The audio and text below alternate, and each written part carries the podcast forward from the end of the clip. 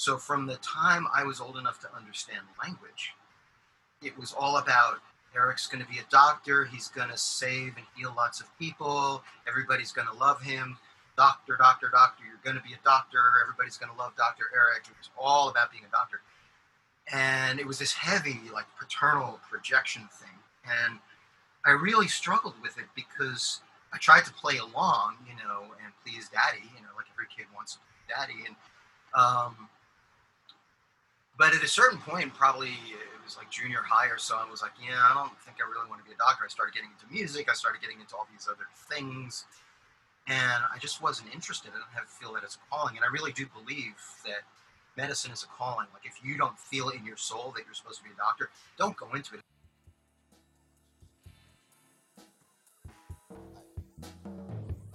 Hello there.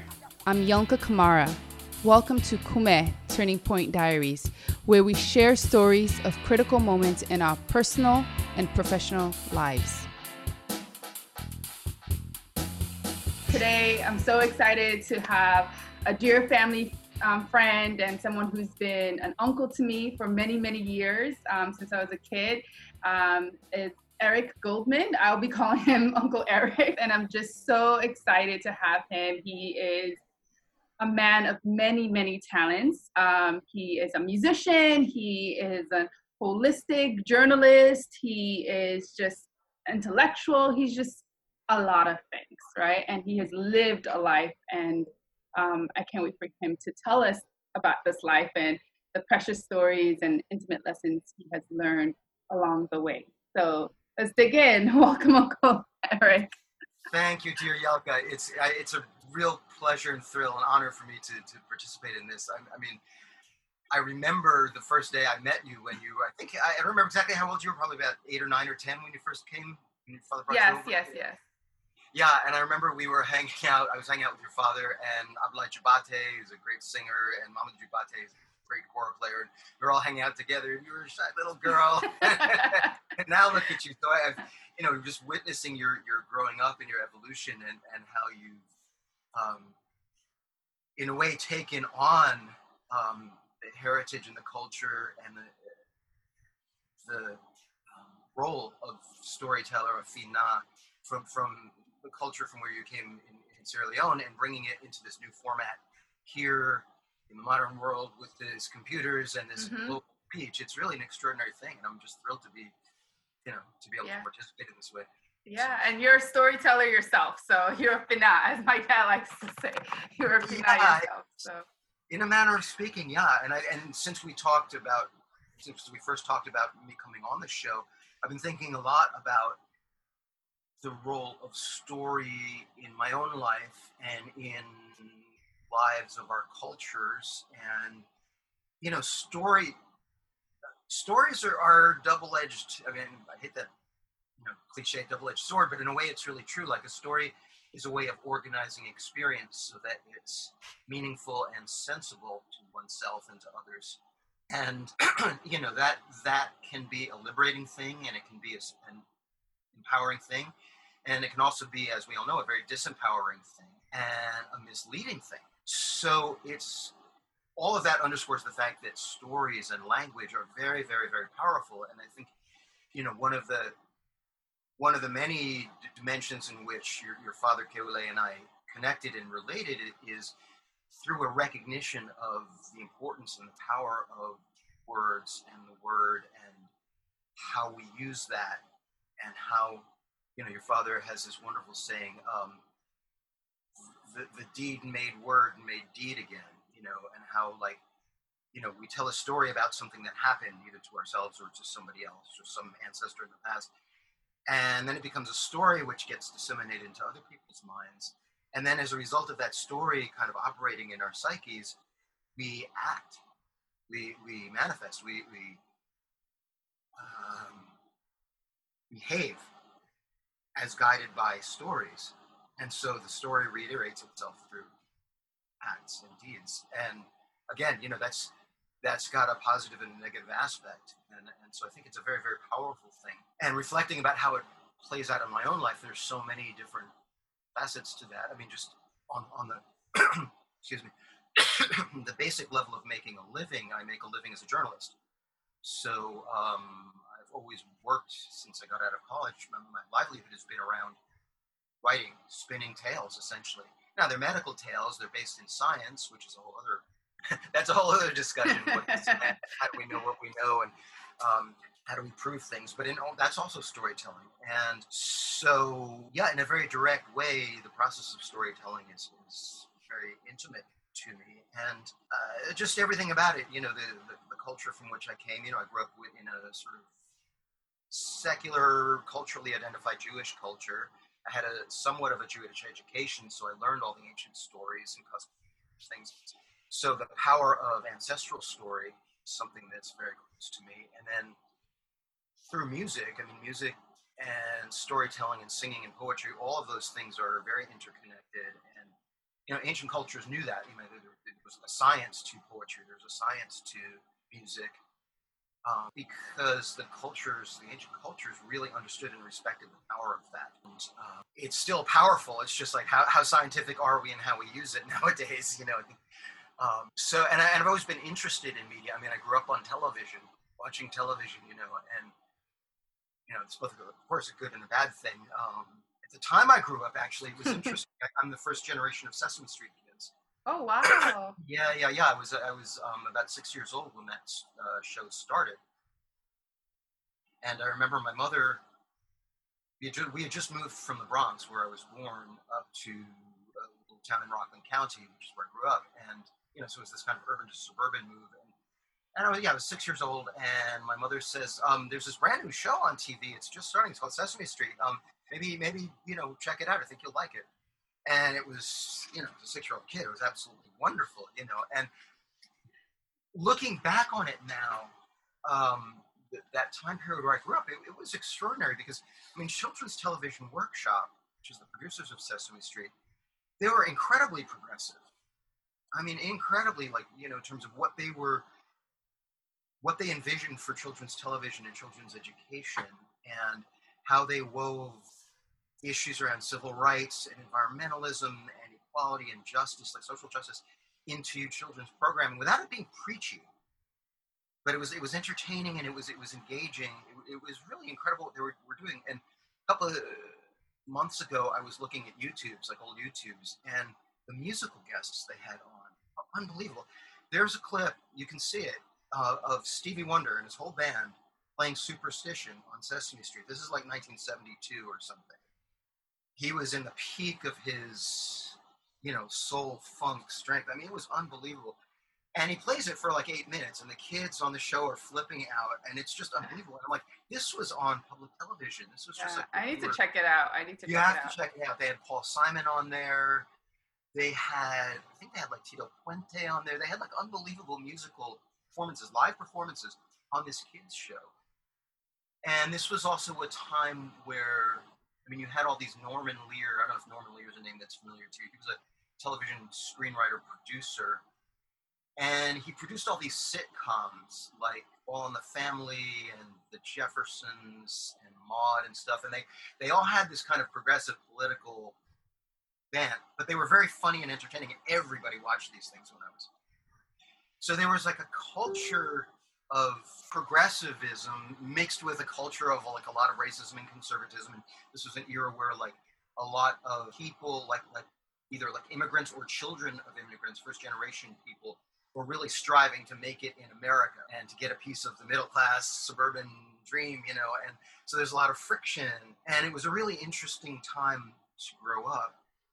The mass media was really the first, like I was kind of like the first generation where like everybody had a television pretty much um, my parents didn't have TVs growing up; it wasn't invented yet, and um, so that as a medium for storytelling, for conveying information on a mass scale, um, was a very innovative thing. And so I grew up in this whole mix of like media, and I was like from a young age interested in not just what was on the TV, but the whole phenomenon of broadcast and how the media, medium itself, shapes our consciousness. Like, I don't know if you've ever read any stuff by Marshall McLuhan.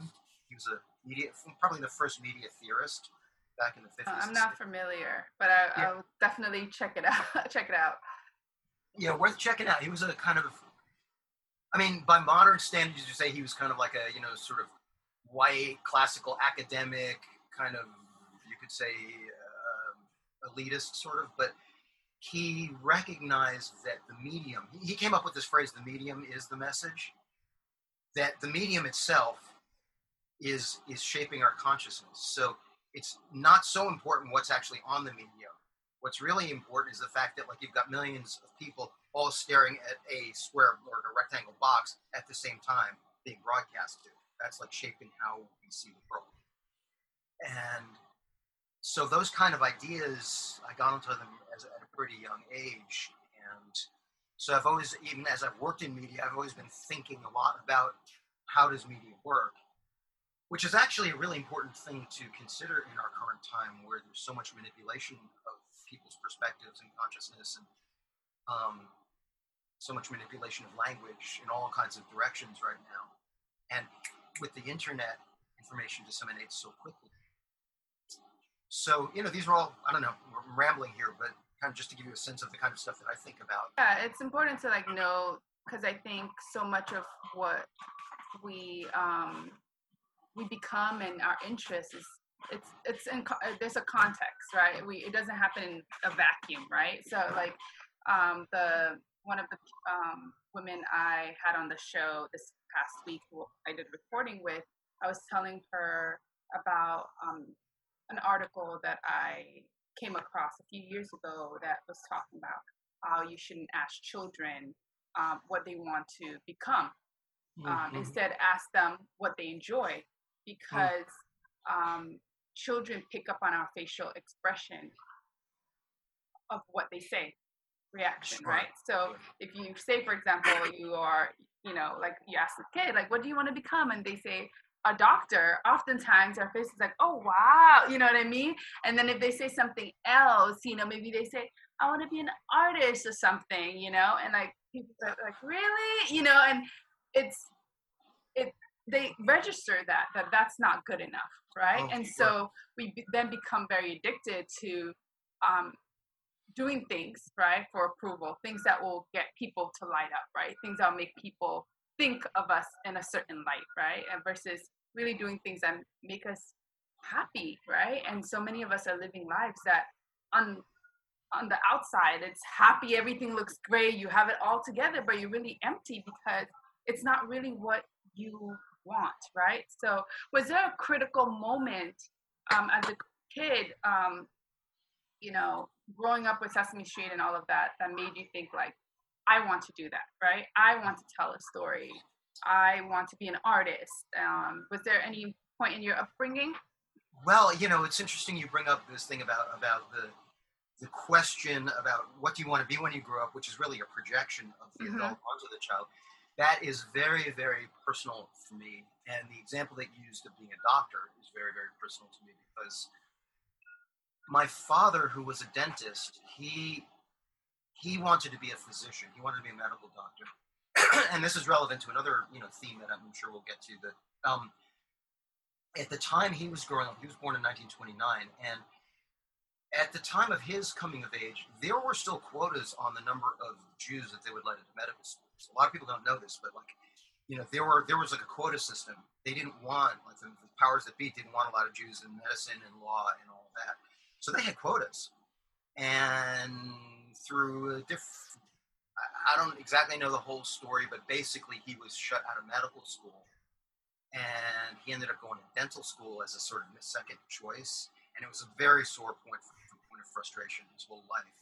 So from the time I was old enough to understand language, it was all about Eric's going to be a doctor. He's going to save and heal lots of people. Everybody's going to love him doctor, doctor, doctor. You're going to be a doctor. Everybody's going to love Dr. Eric. It was all about being a doctor. And it was this heavy, like paternal projection thing. And I really struggled with it because I tried to play along, you know, and please daddy, you know, like every kid wants daddy. And, um, but at a certain point, probably it was like junior high or so, I was like, yeah, I don't think I really want to be a doctor. I started getting into music. I started getting into all these other things and I just wasn't interested. I don't have feel that it's a calling, and I really do believe that medicine is a calling. Like if you don't feel in your soul that you're supposed to be a doctor, don't go into it, especially nowadays because it's a brutal profession in terms of you know how you're treated, what you have to go through to get there, and then like, what the system is like for doctors now. It's it's not the house on the hill like it used to be, you know, in the old days. So anyway, so I, I really struggled with this question of what's authentic to myself, and there were certain moments like when I started really listening to music and taking it seriously as a listener, as a fan, realizing I don't know, there's you know, there's a surface level to music, but then there's all this these deeper levels about what really goes on in music. Like that's that's that's it for me. That's what gives meaning. Um, but I was really discouraged from even considering a career in music. Um, and I remember like I got into the guitar. I started playing when I was around 15, and by 17, it was like pretty much an obsession. And I remember at one point my father taking me aside and saying, "Son, you know, it's very nice that you have this wonderful hobby, and it's great that you love music. Um, but keep in mind that that's not what's going to get you into medical school." He was still like on this tip of this this intention that you, kid, are going to medical school. And so I went to college with all this kind of conflicting like supposed to do this, but I really want to do that. And then, I, you know, I ended up double majoring in philosophy and biology because I sort I was interested in science, but in a more sort of general systems way. I wasn't really into the specifics, and I didn't really want to be a doctor or a researcher. Um, so I was kind of trying to balance this like science thing and the humanities thing because it seemed to me that science without humanities and without philosophy is dangerous, and you know, philosophy and philosophy and humanities without practical applications is, you could say, masturbatory, or you know, it, it becomes just a, an echo chamber. Um, so the idea of like having having all those things. And by the way, I was also playing music and learning music, and I was a radio DJ, um, late night radio DJ on the college station. So I was trying to like do it all. You know, like why can't you do it all? Um, which has kind of always been my mo. Is like trying to do all these different things in different fields and it was always kind of a, a, a, struggle for me like what is really my own what is my own thing? And then the, the decision to go into journalism medical journalism as a career was a bit of a practical one like i you know and i remember like i think it was my junior year when i realized like no i'm you know i'm not taking the mcats i'm not going to go to medical school. And i had to call my father and tell him that.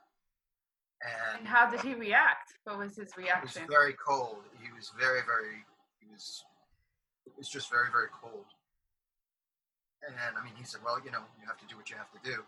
But it was very clear he was disappointed. And then talk about like like strange moments. I haven't thought about this in a long time, but like when I started working in medical journalism, so this is probably like late '80s. I, I was assigned, maybe early '90s. I, I was assigned to do a story that involved going up to NYU Medical Center, and so I was walking the hallways in the hospital there. And at the time, I was about 10 years out of college. So, um, and I saw a doc, a young guy my age, who was like, you know, a resident or whatever.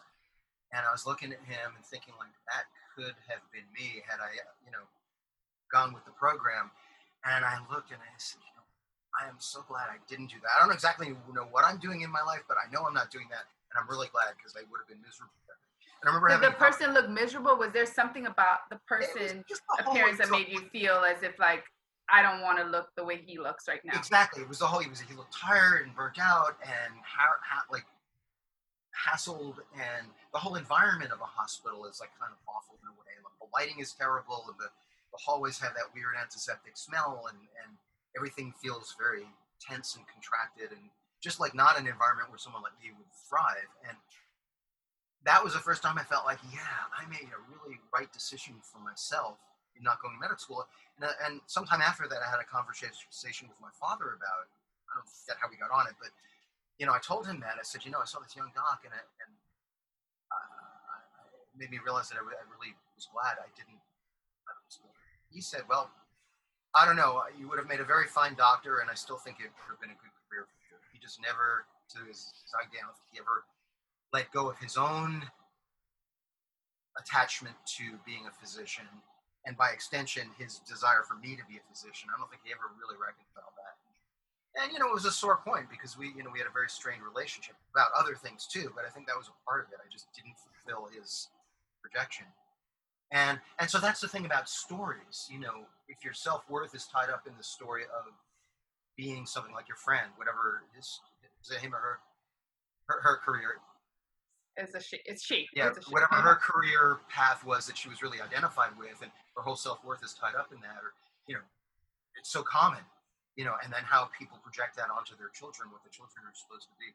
So you know, tying back to what you, what you had said, were, you know, were there moments where um, there was some revelation about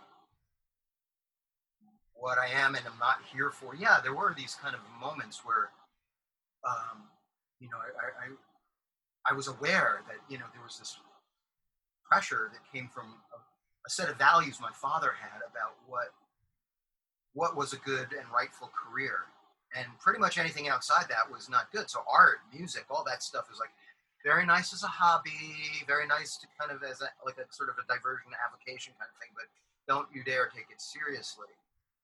And yet, if you really boil it all down, music is it's like my north star. Like the most important things I've learned in life and the most important connections I've made in life were through music, including meeting your father and becoming, you know, friends and brothers with your father in your family, that all happened because of music, and particularly African music. I, I got into that. Um, let's see, in the in the like when I in the in the late '70s, there were all these kind of white new wave bands. Um, in particular, there's a group called the Talking Heads, which you may have heard. They had a couple of pretty big hits, and yeah. I was a huge, huge fan. And in like 1979 and 1980, they were starting to play around with rhythms that they were learning from like Fela Kuti records and um, King Sunny Ade records, like stuff from Nigeria and other parts of West Africa. And there was something about the texture of that music that really turned me on. And I was reading all these interviews with them, and they were saying, "Oh yeah, yeah, well we listened to Fela Kuti and you know, listen to uh, Ebenezer Obey or whatever it was," and I was like, "Oh, I need to check that out." And so then when I got to college, we had a very amazing radio station with this giant record library, and they had all this, you know, music from all over the world. And so I really went into the African music rabbit hole, you could say, and just like went deeper and deeper and deeper. And I got real into it. And so by the time I got out of college, four years later, like that was pretty much 90% of what I was listening to was West African music. And um, then when I got to New York, you know, I came right out of school and started working in medical journalism and into the city. And I was flipping through the Village Voice. Some of you might remember the Village Voice was a you know, free newspaper. Yeah.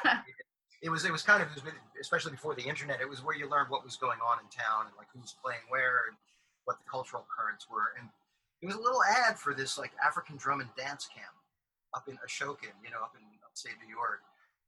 And I thought to myself, I was like, you know, what, 22 or something, 23. I'm like, that sounds like a pretty fun way to spend a weekend. So I, I registered for it. I went up there, and that's where I met your father. I met Kevin Nathaniel, and I met like a bunch of people who still, you know, the whole gang. yeah, the whole gang, and that led to like, you know, I was going to like Lezly Dance and Skate for African dance classes two or three times a week, and you know, just really immersing myself in in the world of, of music and dance from from African countries and the African diaspora, which made me the process of that really made me challenge and question a lot of what I had been taught, like the stories that I had been given, culture that I came from, you know, like all the like all of that came into question as a result of, you know, being in situations where like I was not the majority, I was not the dominant. Like you know, when I stepped in Lezly Dance and Skate, like you know, the, the, the white suburban world or the semi, you know, the urban world that I grew up, like I, that wasn't the dominant culture anymore. Like I was in a different space, and I had to learn how to respect and, and realize like there's just people have different ways of doing things and different approaches, and my job here is to like be quiet and learn. You know, like just learn and, and understand and what I could to the extent that I could understand and um, just let let that in and let that shape shape me. But it was a process, you know, like any anybody who, you know, if you try to learn something new, um, sooner or later, if you're if you're earnest, if you really love it and want want to learn it, you're forced to look at all the things in yourself that get in the way of that. so for me, that was that was a process which is still ongoing. You know, I don't think that ever stops. Um, and then, and there were there were many moments along that process which, which were really kind of turning points. And one of them that really stands out to me was was with your father, um, because I was getting deeper and deeper into this, and and he and Jelly Suso, Salieu Suso, were were starting to teach me like some of the deeper things that are underneath just the music, because I was relating to it as like music, but I, you know I could feel there was something underneath it, but I, of course I, I, couldn't know what it was, and so they started explaining to me like what is the role of a jali, and when you have a society where people need to depend on one another, you know, for for you know just the basics of life as well as cultural continuity. Um, the role that music and poetry and storytelling can play in creating social harmony. That there was like a there, there, there is a science to this that that's part of the responsibility of being a musician or an artist uh, or, or a poet or a storyteller is is understanding the power of these arts or sciences and using them to create coherence within within your society so that people can get along and work work things out and make things happen. And i was like wow you know this is such a different way of looking at art because in our culture art has just become about like self-expression. You just say what you want to say you do what you want to do and i want to do it this way so fuck it, i'm just going to do it. And there's almost an idea that like art artists aren't supposed to be responsible. You know and you hear this from artists like well you know i just tell it like it is. I you know people can interpret it whatever the way they want and i'm not responsible for that and i get that and i hear that but at the same time like yes you are responsible because if if you are in a role if, where people are listening to you and you're putting yourself in that role there's a responsibility that comes with that and what are you doing with that?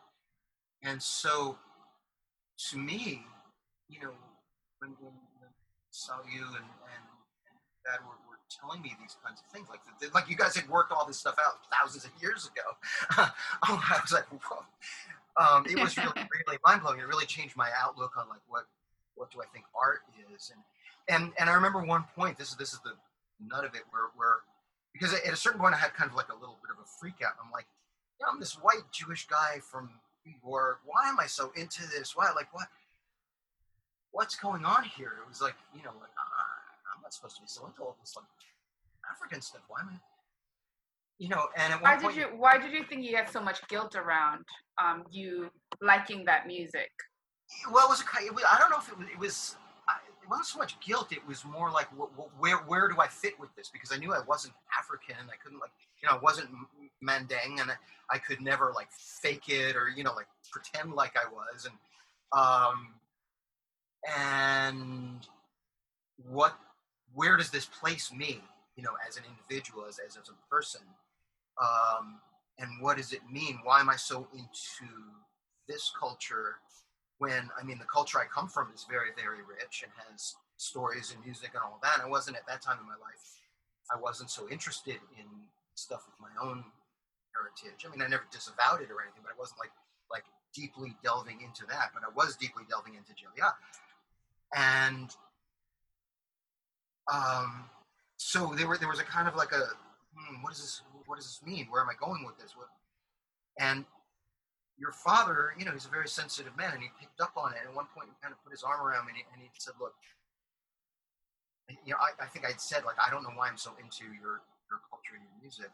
He said, "Well, you don't understand why you're so into your your culture and music, but I understand why you're so into my culture and music." And he said, "Reason you love this music so much is because you are like us." And he said,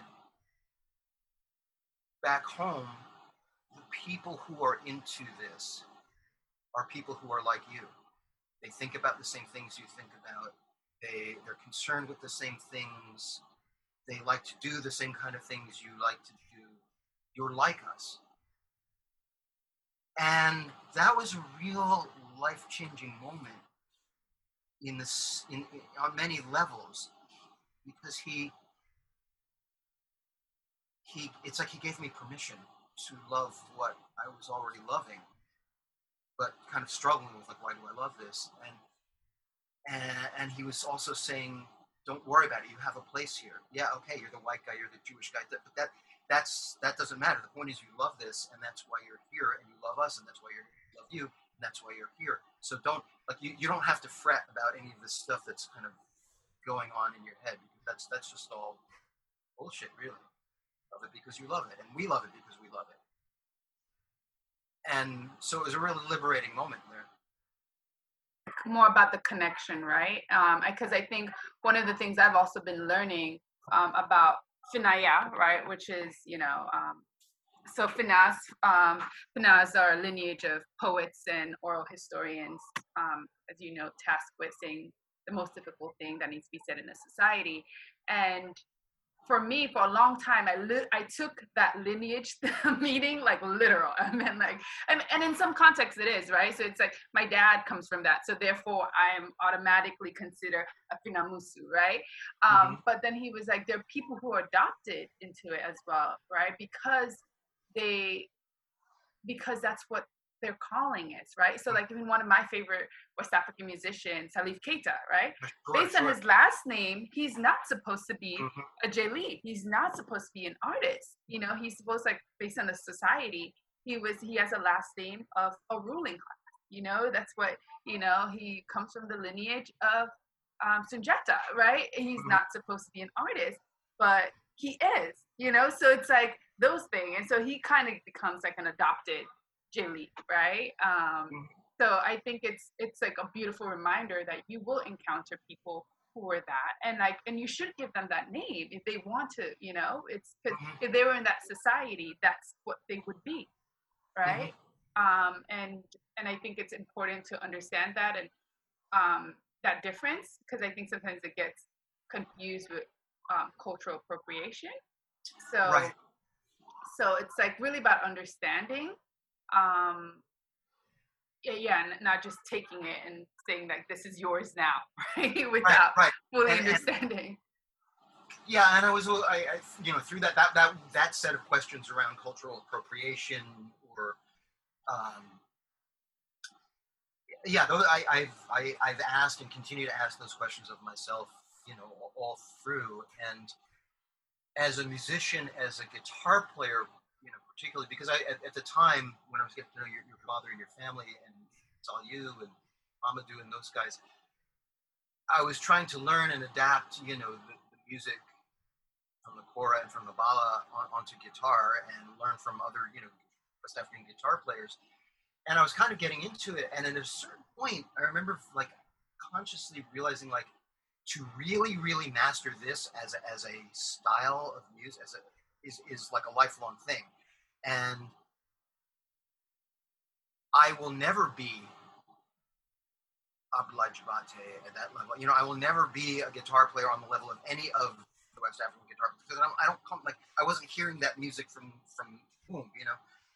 Um, so and and then, you know there are um, American white, uh, you know, European guitar players or other musicians who've gotten really into it and have tried to make it their style to varying degrees, and some of them are very, very good. But for me, that felt that didn't that that wasn't a road I wanted to take. I, I wanted to understand how the rhythms were together, so that I could sort of like find my own vocabulary with it. Where I, you know, if people hear me play, they, if they if they know West African music, they'll hear that there's that I've listened to a lot of that and, and absorbed some of it, but I never wanted to be like the white West African guitar player. You know what I mean? Like that. That wasn't just um, but if I could, um, how do I want to say, like, like weave together aspects of that with other other streams of music that I also love very much, and bring it back into context of you know the, the Jewish culture that I come from, and you know sort of bring these things together in a way that reflect the different facets of myself that may not be authentic culture to anybody else. Like you can't say it's this or it's that, but it's an authentic expression of my search and my journey.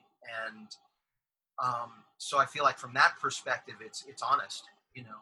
And but I'm aware of the, questions of appropriation and imitation and exoticism. And this this was a big thing in the in the 80s and the 90s in the music world because they had all these people doing world music, you know, which basically meant like a white singer songwriter hearing stuff he or she liked in another place and going, like, wow, let's see if I can like, you know, add and profit and then profit from it and, and then a lot more than you know the traditional indigenous yeah. artists. Yeah, and and some were were more willing to share the wealth than others. Um, yeah, absolutely, and some were well more willing to give credit than others um, to sources from which they took their their, their music. Um, but then you know that's also the nature of the process of music. People, you know, like I, I think I forget who said it. There, probably several people said it, but like somebody said that that um, a good artist imitates, a great artist steals.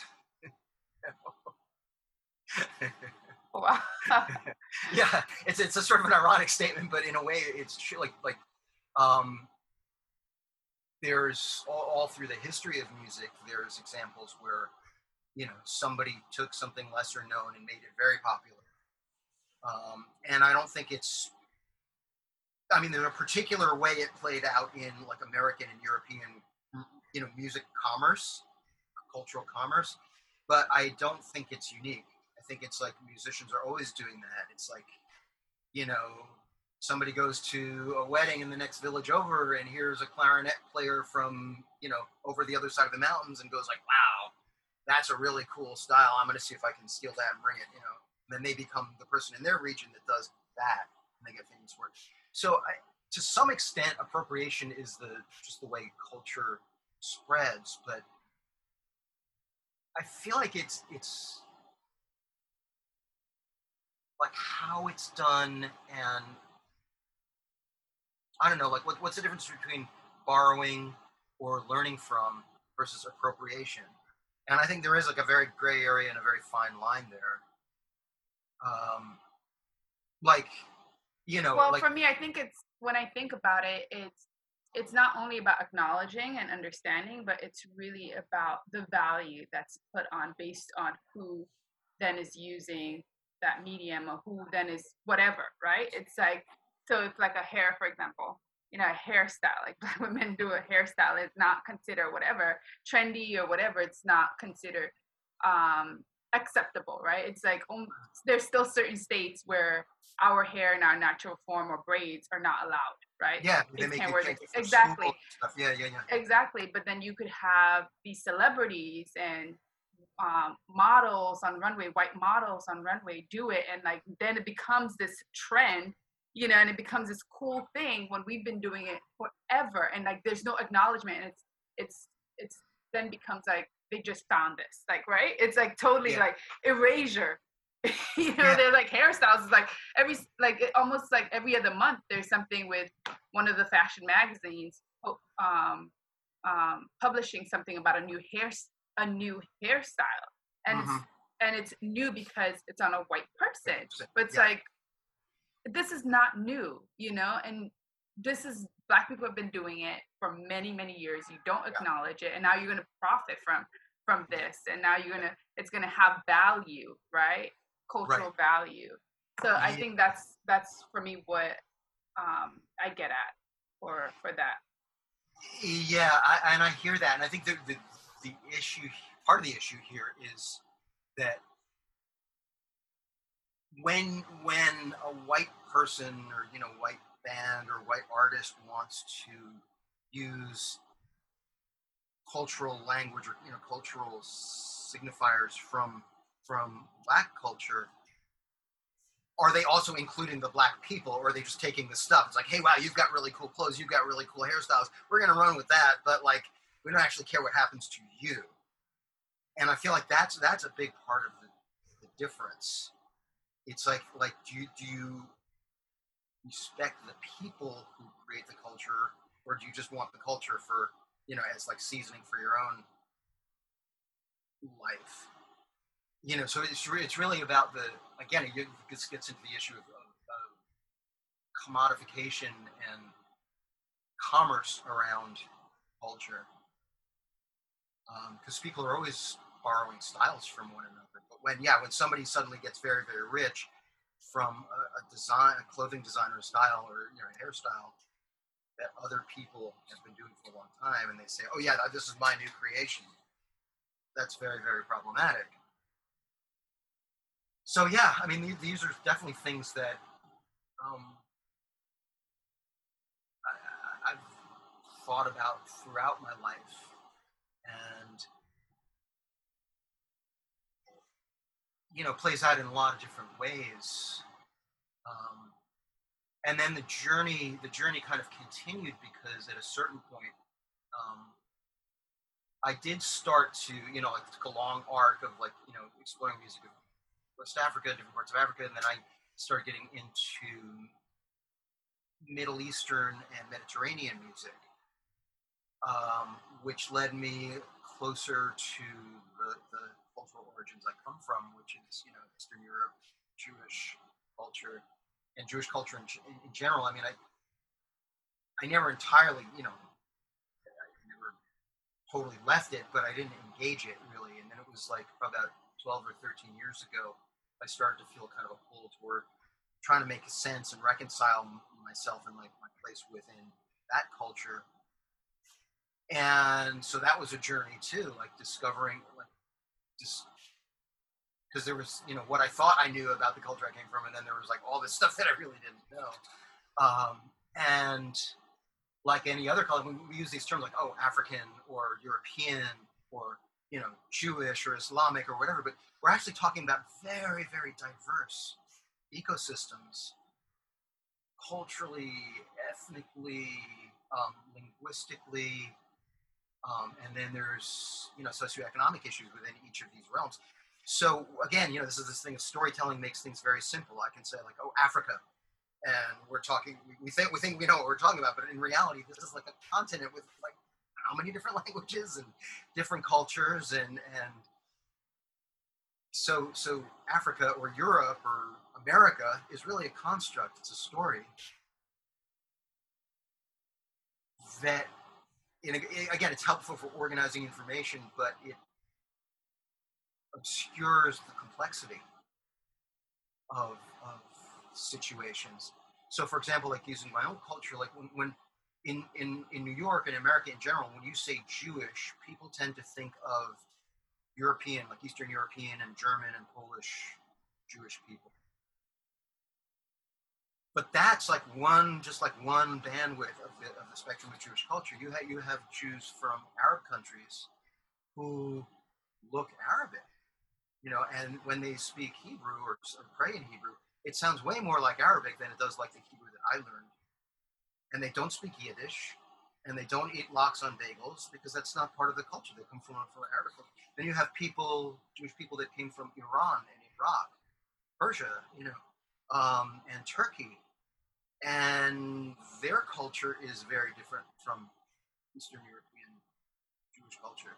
Then you have Jewish people that came from Yemen then you have Jewish people that came from Ethiopia and and you know parts parts of Africa. And then you have Jewish people that came from West Africa, the Igbo. Some of them believe that their roots are from the ancient Jews. All of this is the spectrum, but we, it gets very simplified. And there's a lot of dialogue within the, the Jewish community, particularly the progressive Jewish community, about what is the role, uh, like like how do we become more inclusive of the non-Ashkenazi, non-Eastern European Jewish cultures, because there's you know there's fault lines there too, and, and so you know again it, it's complexity, and I'm sure like similar kinds of situations happen in. in I mean, I, I, I, saw this you know when I when I was hanging out a lot with your father and, and deep into the African West African thing that um, you know there's all kinds of subdivisions within that even even from people from the same country, of the same region, you know, because you had that sort of, you know, your family is supposed to be this and our family is supposed to be that. And, you know, there's all these things. So this stuff is actually very complex in terms of how it shapes us as individuals. But the, there's a ten, like one one tendency of storytelling is to simplify and to make symbols and archetypes of things, um, and that's useful and important and necessary. And it also needs to be challenged all the time it's too simplified and then too exclusionary. And so what do you do about a Salif Keita who's like, well, I know I'm, I'm supposed to sit on the, the throne and the singers are supposed to sing to me, but actually I want to be the singer, you know? And what do you do with this, you know, this Eric Goldman who's, you know, like supposed to be a doctor, but he actually wants to be a, you know, a musician. So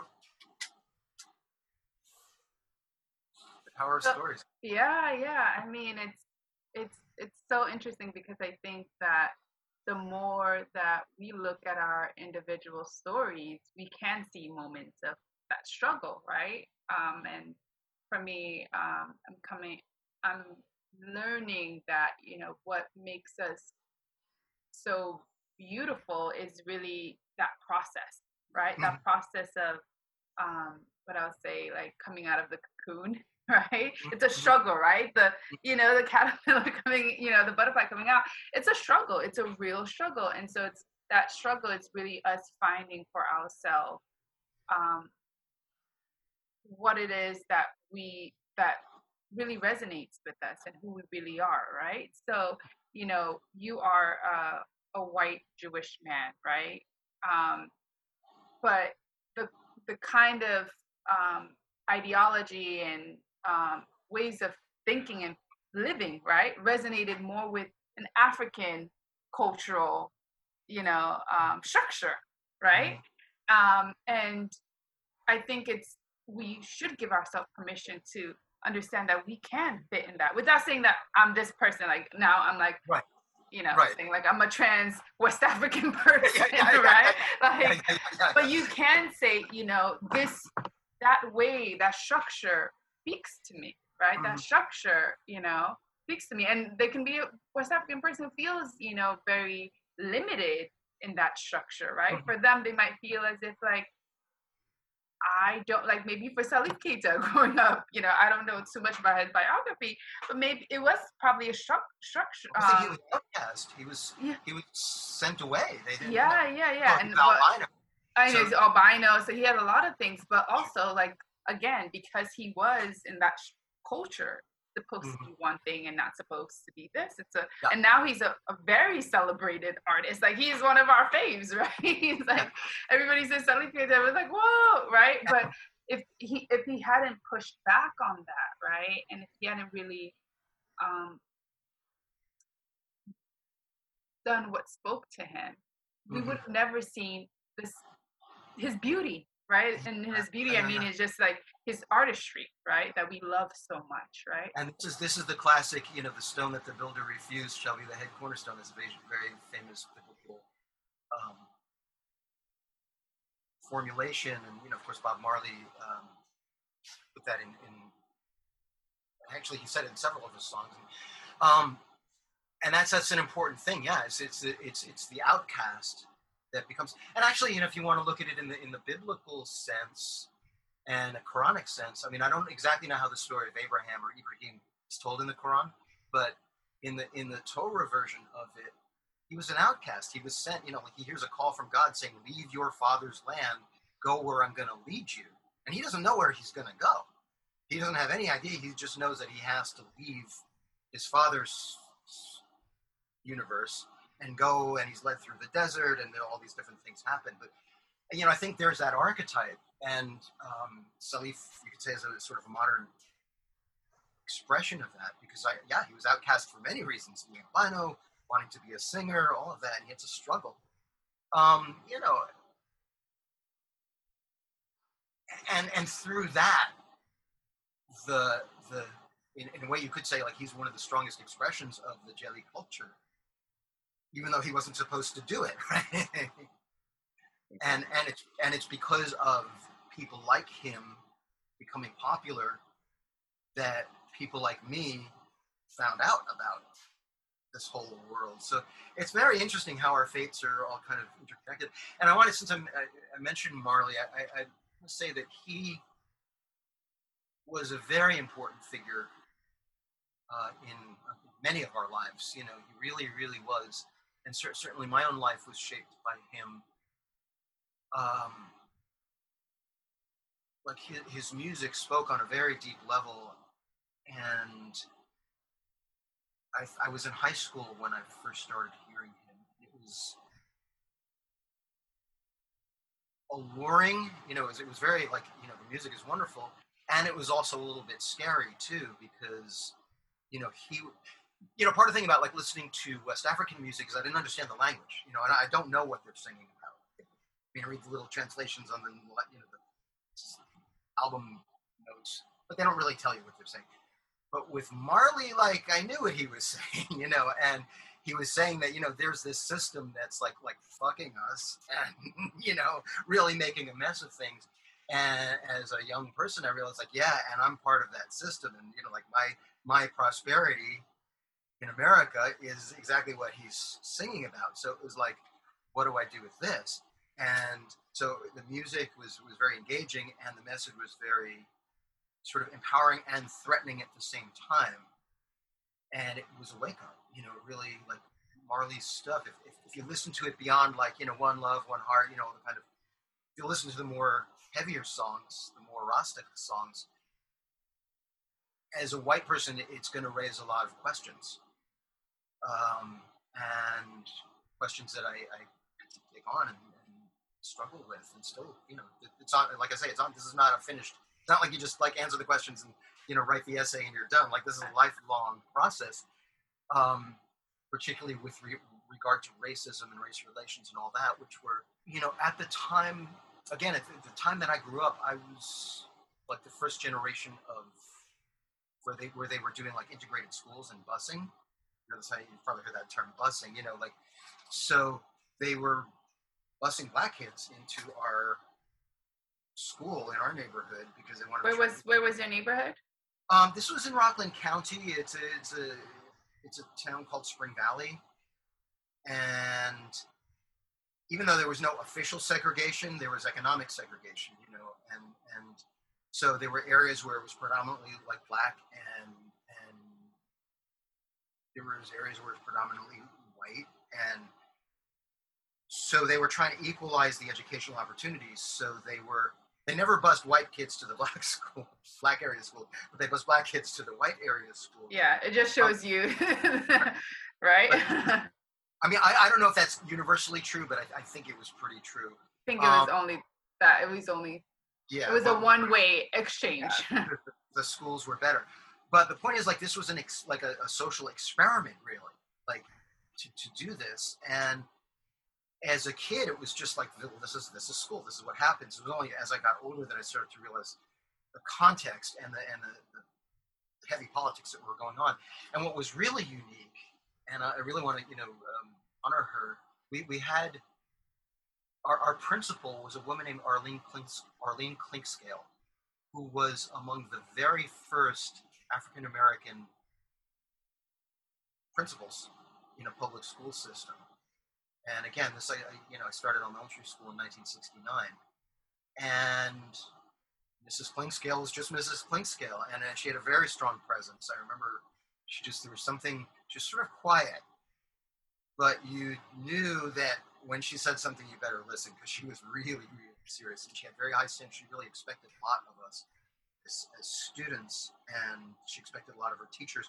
And there was a lot of progressive stuff going on in school at the time, which I thought was just normal. Like, of course, everybody gets some school, but no, it was because of her and because of what she had been through and what she wanted us to understand as kids. Um, and there was another there was one, another woman named Ethel Bone Moses who was actually an African American Jew. She was Star of David, and so again, you know, like people who were really challenging the cultural norms of the day, but doing it in a very natural way, just our teachers, and um, we were learning a lot about civil rights because it was all happening right around that time, and, and um, we were learning about ecology, and we watched the moonshot. We watched the, you know, the, like one big like TV, and they, they had it set up in the lunchroom, and we watched this like moon landing stuff. And all these things were happening, and and at the same time, there was in the in the cultural mix around me, around us, there was a lot of racism. You know, because like I say, you know, our, our parents were scrambling to get a piece of the dream, and so it was kind of like this mixed messaging thing of like you know school was teaching us tolerance but um, outside of school, there was a lot of racism, and we were aware of it, but in a sort of unconscious, childlike way. Um, and so I, I, feel like it's it's a lifelong process. I mean, I do believe you know uh, people say this in the in discourse about race racial issues in America that like anybody who grew up in America is racist, and a lot of people have a reaction to that. But I believe that's true. That fundamentally that's true because the base the basic economics of culture founded on racism, racist ideologies, and slavery, and you can't get around that. You know, it was just a basic fact of like what America, how America operated and continues to operate. So growing up in it, you're just you're just absorbing it. Even if you had really progressive parents and you went to a really progressive school, the fact that that that non-racism or anti-racism is considered a progressive thing, it's a special thing, tells you that racism is the norm. And and so like it's you know, I don't, I don't, take offense when people say that. I think it's it's just true, and so it's like, how do how do we work with that in our own lives? Because you know, there there's a lot of different degrees and aspects of racism, and you know, one thing that it's easy for a lot of white people to forget is that many of us who are now considered white weren't always considered white. You know, certainly us as as Jewish people I mean, yeah, our skin color is white, but in terms of how we did or didn't fit into America, we were not considered white for a long time. And even still, we the degree to which we are considered white is proportionate to the degree to which we are not visibly manifesting Jewishness. So for me, it's not a thing. I'm, I'm white. But if I were to be wearing the black suit and the long curly payas and I had a long beard down to my and I was wearing a yarmulke all the time, people would react very differently to me. Um, because I'm manifesting culturally a very, very different way. And Irish people weren't white. You know, they were like definitely second tier white. And Italian people were not white. Greek people, like Southern Europeans, were not. You know, there was like quotas, immigration quotas in the late 1800s, early 1900s, for people from certain of these countries which were considered lower lower races. You know, yeah, they were European, but not not really. Um, yeah, we can use them. We'll use them as labor. We'll use them as contractors, whatever. But we're, not going to really let them into the country club. So it's easy to forget that. And what this does, you know, it creates this situation where people are fighting each other to get a little piece of the scraps from the big table and then this just perpetuates this system of racism which which we see so so horribly playing out right now. So i feel like eh, like every like we really all have to look at this and how how it, it plays in our own lives and how we perpetuate it because we do whether we're conscious of it or not um, in various ways we do. It's, the stories we tell right? I think that's the key thing for me um, is really about stories, even like the stories of reminding people, the stories of how people became white, right? How mm-hmm. certain um, nationalities became white in this country, right? Because if, if they if people understand that, you know, I think they will. I would hope would take a stand, right? um, because it's like you becoming white was at the expense of black people, right? And so it's like you have to and you were at one point also at the bottom you know maybe not at the, right. the bottom bottom like black people but you were also at the bottom and so well, actually many were i mean you know yeah. like we talk about immigrants like my, my grandfather my father's father came over here literally with nothing i mean he the story was that you know this was in the early part of the 1900s. And, you know, at the time in the small villages in Russia and Poland and places like that, at any given time, the, the you know, the, like they, call them the Cossacks would come through and just slaughter people. They, they call them pogroms. They would just, you know, come in and burn a village, kill people, rape the women, whatever they wanted to do um, in the Jewish communities. And so many Jews came over here at that time, including my father's father, who was like, he was like 17 or 18 years old and he he had gone to do some kind of errand and he came back to his village and you know everybody you know lots of people were dead his parents were dead and and destroyed the place so he just kind of hit the road and he managed to work his way somehow across Russia into into Europe he ended up in England and working coal yards for a while to make enough money to buy a ticket to to Boston, where he had like some distant relative. Basically, he was poor all his life. He died at like 60. I never met him. He died um, years before I was born. Um, you know, poor all his life, barely was able to. He was like a junk man, and so the idea that like you know all Jewish people or all immigrants get rich, some do, and some don't. But and those are stories that also need to be told. There's plenty, of plenty of people from all ethnicities who are poor, who are oppressed. It's it's a different kind of oppression because it didn't have the slavery aspect for 300 years. So it's not comparable. But it also like you know it, all of it has to be included. It's all it's all part of the same kind of systems oppression. We talk about like systematic oppression. It's you know it's all of these things. How how immigrants are treated. Um, so I don't I don't I don't remember exactly the thread for how we got on this. Um, we were just talking about the the need to tell stories, right, and the importance of telling stories and telling so that people know, right? Because I right. think um, one of the I've been posting. You you follow our page, our mm-hmm. podcast page page on Instagram, and so um, I try to post a lot of quotes related to storytelling, right? Um, and I haven't posted this quote yet, but I came across it, and it said, "People hear statistics, but people feel stories." Yes. Right. Yeah, and so, so it's it's it's a beautiful reminder that we need to like you can say all these statistics of how many like um how many immigrants are um don't achieve that American dream who are also you know oppressed and whatnot. And but it's they need to tell those stories right? Yeah and, and so, how and it's important to re- recognize how especially like in in my father's generation how immigrants got their you know their mm-hmm.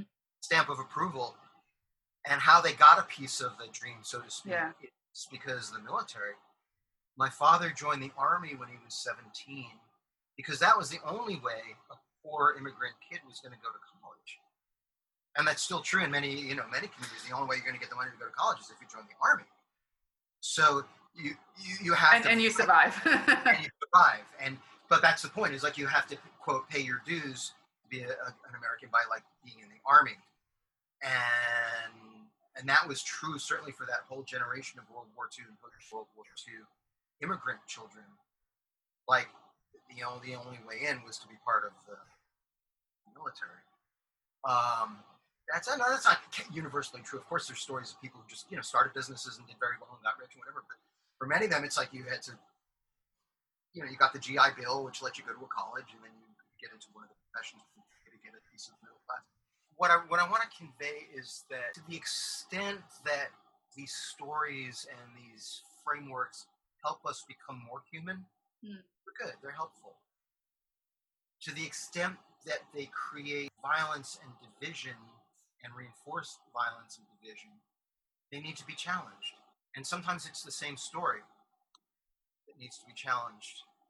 And it's also empowering. And we have to acknowledge the the, the, the different valences that a story can have. This requires a lot of reflection and meditation, and unfortunately, I feel like we live in a culture that devalues that, generally speaking. You know, everything is very reactive and it's all about inflammation, it's all about inflaming. Um, even if the inflammation is righteous, it's still, you know, like it, it, it can, righteous indignation can turn dangerous very quickly, as we've seen, you know, countless times over you know, so many movements that started out as very progressive, very revolutionary, end up becoming just like a new version of the same old thing. And so, yeah, I, I feel like it, this is like this is a lifelong process that all of us need to engage in, hearing, listening, and understanding our own the stories that we've received, and questioning them in an honest but also loving way I mean, you know, this comes up a lot in the progressive Jewish community of people who are sort of attracted to, to the tradition, but don't like a lot or, you know, don't accept a lot of the racist, sexist, um, archaic aspects of it. So, what do we do with those parts? Because you know, if you if you read any of these scriptures, whether it's the Torah or the Quran or the New Testament or whatever, you're going to run into stuff that's like going to make your just skin crawl, right? Um, so do we just edit that out and throw it away and say, okay, well, we're, we're that, you know, we're not done with that, or do we leave it in and skip over those parts, or do we reinterpret it in a way that makes us more comfortable, or do we allow ourselves to be un- discomforted, knowing that these are books that are full of information about how our ancestors were and what they were about and what the values are, and some of it may be helpful to us now, and some of it may be very harmful to us now. Um, and how to have honest how does how to have, how to have honest dialogues about that in our own communities and then across community um,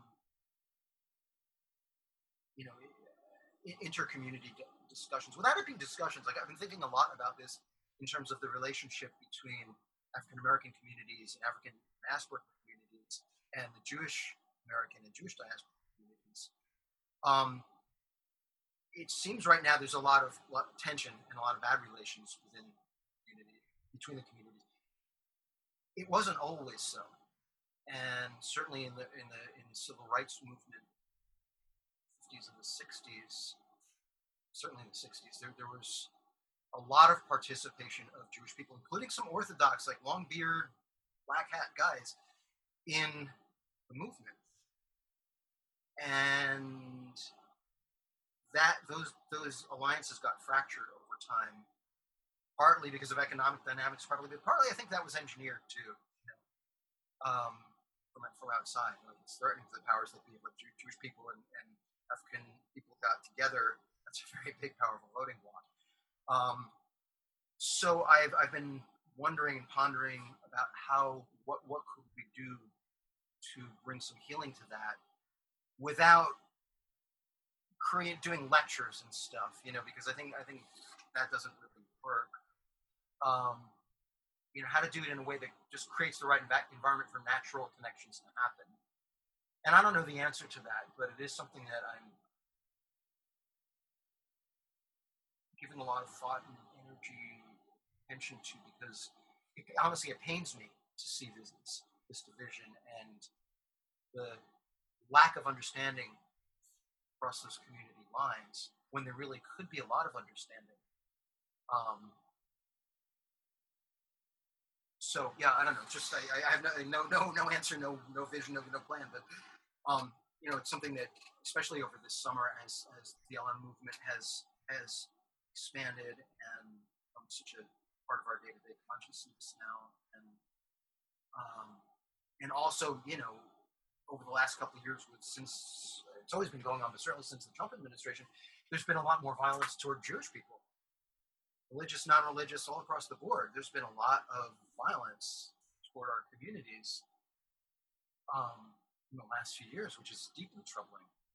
And as the son, you know, my mother came over during World War II as a refugee, as a, as a young girl. She was probably about you. She was about the age you were when you came over here. She was probably nine or ten when she got here. Um, you know, that that Holocaust experience is deep in my marrow, and when I see these reports from Portland of like un you know un, unidentified like no power like no military units operating in unmarked cars just like arresting people and taking them away in the night. Like you know this puts the chills up the spine of obviously uh, should put the chills up the spine of anybody but it, it brings up a very particular kind of trauma for those of us whose background comes from the holocaust experience because that's how it starts. You know, that's how it starts. You've got like a kind of a dictatorial leader who considers himself above the law. You've got a, a, a whole system of sycophants who will just do his bidding, and then you've got these sort of unauthorized, militarized enforcement units that do shit like this. So, you know, all this is very, very much on my mind. So, you know, again, no, no, no simple answers, but I feel like there's some kind of healing work that needs to be done around this. And obviously, stories, you know, the stories we have about ourselves and our own cultures and the stories we have about each other's are, I, I believe, like exploring that would be a key. I, I, I totally agree. I don't have the answers either, right? And Um, but one way I'm trying to explore that is through stories and bringing awareness to our personal stories because our personal stories reveal so much about our worldview, right? And what we've been indoctrinated, right? And um, and our personal journeys can also be a testimony to how much we have challenged and pushed back on the narratives that we have inherited, right? And so and so I think by just creating this platform um, where people can really share um, muted but meaningful experiences, right? It, it can really help with, like you said before, help with us to listen, um, to empathize, you know. So, like somebody, you know, of your background, your cultural background, telling that story, it resonates with, you know, like you said, that's how it starts, right? Um, and and hope and ultimately like recognize our common humanity, right? So it's like if that's how it starts, you know, if we don't address it now, look what it could yeah. be, right? Yeah. And so that's how we have to constantly be able to tell stories and be right. and remind people how things start. Right. right. And and one of the things that I feel like it's very that, that the BLM movement is really bringing front and center that I feel like it's very important for white people to understand, and particularly you know for Jewish people to understand, is that the the experience of African people in America has been like 300 years of this. Like this is nothing new. Like 400 police, years. 400, yeah. yeah. Police police forces taking you away in the night and beating the shit out of you and you know and killing you. Like like this is this may be news for white America, but this is this has been like yeah like the constant background experience of, of black people in America, and I don't think m- most of us as white people really understands the extent of that. There's this thing of like, oh yeah, well slavery was 100 years ago. You should be over it. And and it's like it really bothers me when Jewish people say that because I'm like, if we're still talking about the Holocaust and we're not over that, and I, I have to tell you that, that you know Jewish community is definitely not. There's still like generations of you know healing that has to be done around around that. Um, you know, if we're still talking about the Holocaust and that's a central experience in our cultural identity, what do you think 400 years of that does to people? and and it didn't stop like in 1945 the holocaust stopped you know like this stuff is still ongoing as as the george floyd murder the murder of george floyd shows us so clearly it's like white cops still think that they can just kill black people with impunity and we, we, we need to really understand that that's that the holocaust and, and i know some jewish people really get offended when black people use the term holocaust as if there's like some competition about suffering, about about oppression, like you know who's the most oppressed people. Yeah, it's and, the like oppressive. What is it? Oppression Olympics. Oppression Olympics. Yeah, yeah, yeah. And it's it's it's ridiculous because all of this is oppression, and it's it's all part of the same thing, and, and we have to be able. I, I feel. Who might have said we have to, but like I feel I I see that connection, and I think many many Jewish people many women, and especially if their parents, if their their heritage comes from you know oppression or poverty or something like that, we can get it on some level.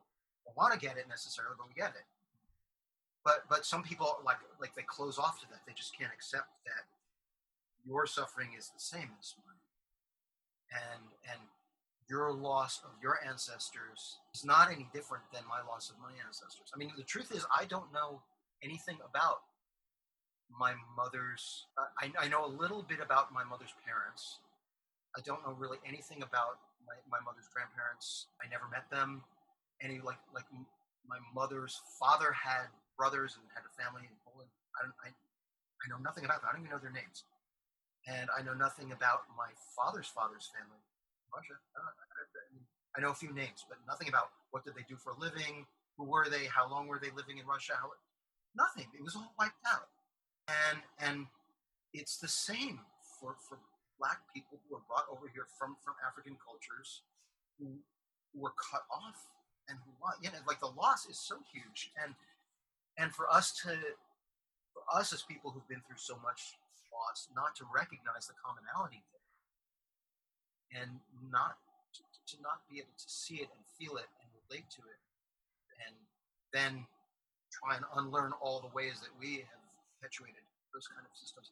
I, th- I think it's it's a you know it's more it's like a moral. I feel like it's a moral imperative for us as Jewish people, especially you know as Jewish people who, who pass as white and you know who have been you know part of the the white affluence of post-war period. We we have to take this on. We have to take it seriously. And um, you know, and I also think there's an imperative, like in the progressive community, to rethink some of the beliefs about Jewish people, which I see and hear, and, I see things posted, and I'm like, you know, you got to be kidding me. When you're starting to like, you know, push the protocols of the elders of Zion stuff, that's like the Nazis. And it's like, you know, you know, you, you want to criticize the actions of the state of Israel. Okay, you know, I hear that, and I get it, and I criticize that too. But you know, when you when you're starting to get into the like, you know, the Jews control the world conspiracy thing, the Jews are our enemy thing, and I'm not, you know, it's not all progressives, not all black people, but I've seen it from the progressive camps, you know, including from some friends of mine, and I'm like, whoa, you know, where where is this going? Um, and if you read historical accounts of what happened in Germany in the, the late 20s and the 30s, a lot of the same kind of currents were swirling around. And, you know, so I, I feel like it's very, very important for all of us wherever we are and whoever we are, whatever our backgrounds are, we like be, you know, checking our received wisdoms about like how things are and who we are and who the other are. So yeah, this is important work to do. Before we end, can you do you can you share a critical moment in your medical journalism career? Um, there, I would say there were several critical moments in my medical journalism career. Um, the I guess you know I, the story I want to tell around that is the the founding of the publication called Holistic Primary Care, which I started 20 years ago with my partner Meg St. Clair. At the time, we were we were a couple and started the business. Now we're business partners, family. Um, known each other for many many years. You know her, you've met T Meg. Um, so when I first got out of school, I was working at, actually at a dermatology magazine you know, magazine for dermatologists, and and then I worked for several other publications, all within conventional medicine, and drugs and surgery, and you know pharmaceutical sponsored stuff. And I wasn't particularly interested in that kind of medicine, and I was much more interested in health and nutrition and meditation and all that stuff. And I had this question like, why don't doctors learn anything about health? Because my part of my job as a journalist was to go to all these medical conferences where they learn about what's happening in the fields. And I was like, all of this stuff is about like treating disease with drugs or like new procedures or new devices. None of it is about actual health. And a lot of the doctors themselves didn't look healthy. And I was like, why aren't they learning about health? They're healthcare practitioners. They should be healthy. And it was a question that came so often in the holistic movement like in, my circles was like very popular. Most of my friends were into um, some form of holistic health care. And I was like, well, how come doctors don't know about this stuff? Why isn't there a publication about that stuff?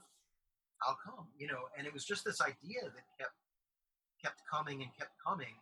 And I was working in very conventional settings and feeling like an alien. And like I go to these medical conferences and I'm like, oh no, they're going to find out that I don't believe in this stuff and they're going to throw me out. And then I'm going to lose my job. And then what am I going to do? And, um, I really felt like an imposter. I was writing that stuff. I really didn't believe in.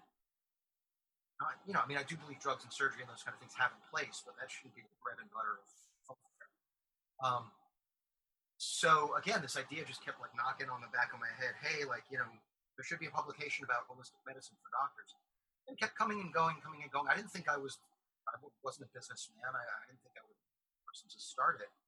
Um, but when Meg and I were living together in the, 90s, um, living together in this loft on Third Street, and the idea kept coming. And at one point, she said, "Look, you know, you're pretty miserable at your job, um, and you have this idea. I think it's a really good idea. Let's do it." I said, "What do you mean, let's do it?" And she said, "Well, let's do it. You know, we can figure out how to do it." And so we sort of talked ourselves into actually launching it. Um, and in retrospect, you know, the fact that the idea kept coming to me, even though I didn't consider myself someone who could do something like that, the idea chose me. And I, I feel like there's something about that each of our lives where like there's a certain theme or a certain idea that knocks on your door and it's knocking on your door whatever whatever it is that knocks on your door is your thing. And love it or hate it or every emotion in between it's knocking on your door. So for me this idea about why isn't there a publication about holistic medicine for doctors um, was something that was just knocking on my door. And you know at a certain point you know through the, the catalyst you know the, catalyst was meg saying hey you know i think we should do it. So she picked up on something that this is this is something that wants to happen in the world and it's coming to you so you have to answer this because um, i don't know if i would have done it on my own maybe you know maybe different circumstances i would have but she was the one who said no this is you know this is your fate knocking here and I think there are these things for, for many of us, if not for all of us, like something that just keeps coming. And you either respond to it or you don't, or you sort of respond or you dance around with it for many years until like you, you either take it on or it takes you on. Um, and you know, and so we launched it, and it's been 20 years now, and I've gone through every spectrum of feeling about it. You know, sometimes I've loved it, sometimes I've hated it, sometimes I've, you know, I'm staying up late at night working on articles, wondering like, does this make any difference in the world? Like, am I what, am I just banging my head against the wall? Um, and in many ways, it's frustrating because I feel like the conversation in healthcare, even though it has changed, it really hasn't changed that much. And the COVID thing, I've got to talk about COVID, right? You know, it, it's showing us so clearly what's wrong with our healthcare system. And any of us who were working in healthcare 20 years or 30 years ago, like, like these same things were wrong back then, and we didn't deal with it. Why aren't we dealing with it? Why won't we deal with the realities of our situation? So that aspect is frustrating. But on the on the other hand, I do see that many, many more people, including many doctors, are now accepting holistic ideas and nutrition and herbal medicine and things like that. Things that were really, really left field, really like way out in the you know, very far from the mainstream when we started holistic primary care so I do feel like there has been some progress, and I guess it's just like that with long movements and long arcs over time. Like it, you know, it, it, it takes time, and all I can do is keep doing my part. So, yeah. So there was that moment of re- reckoning with like this idea is coming to you, dude, not anybody else. Like it's it's picked you. It's kind of like a cat. Like you know, like when you have a cat, it's like you may think you're choosing the cat, but really, actually, the cat is choosing you. The cat doesn't want to be your cat. It's never going to be cat. But if the cat does want to be your cat, there's not much you can do about it. you know, kind of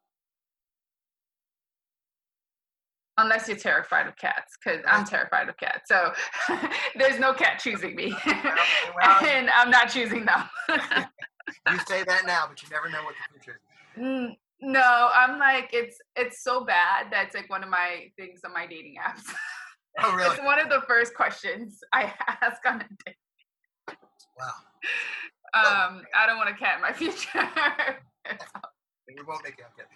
Anyway, so, yeah, yeah, and you know, and within over the course of my career, there have been you know many different things that I've covered that have been you know turning points or you know interesting. But I would say like fundamentally that was the thing was realizing that part of my job was to take what I learned from conventional medicine and writing about conventional medicine and creating something new for the holistic thing, which in a way is like like it goes back to everything we've been talking about. Like something about my nature is that I like to be between worlds.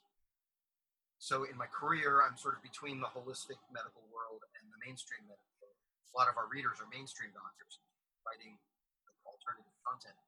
So again, you know, there's this thing of like between worlds, and then, you know, culturally, musically, I've always been between worlds, and you know the thing of trying to balance science with philosophy and philosophy with science like that's between worlds so for whatever reason my spirit my soul fate situates me my life in in between and you know sometimes that's beautiful and sometimes it's very painful and but it is my life and so stand yeah. with it and well you've lived a, a, good life you know you you've lived a life um, rich with stories and experiences, right? So um, a lot of really great people in it. Yeah.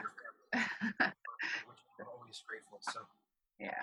yeah, Well, yeah, I think we can end here. Um, thank you so much for taking time to talk to me today. I I really hope that we can all connect again. I think my mom Yeah. is gonna probably do something. yeah. Let's organize that. I would love to do that. And Yeah.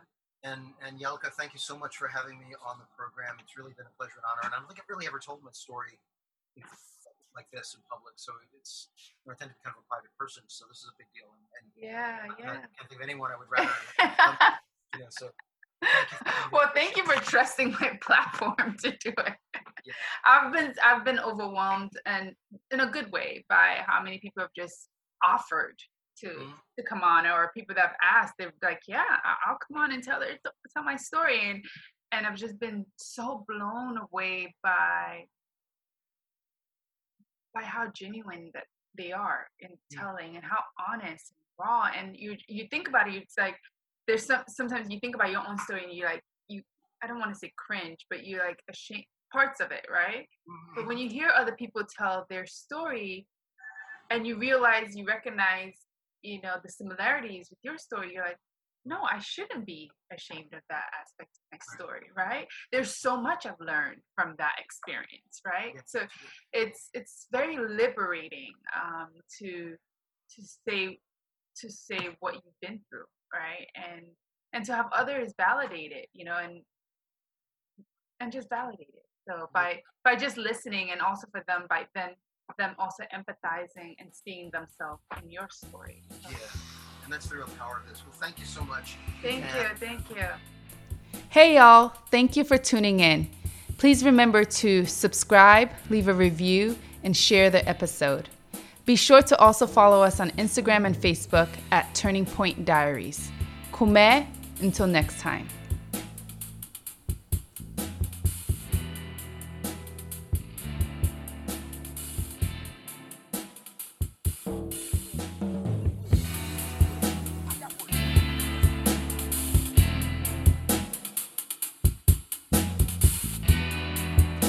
Theme music by Exile Dynamics featuring More Box.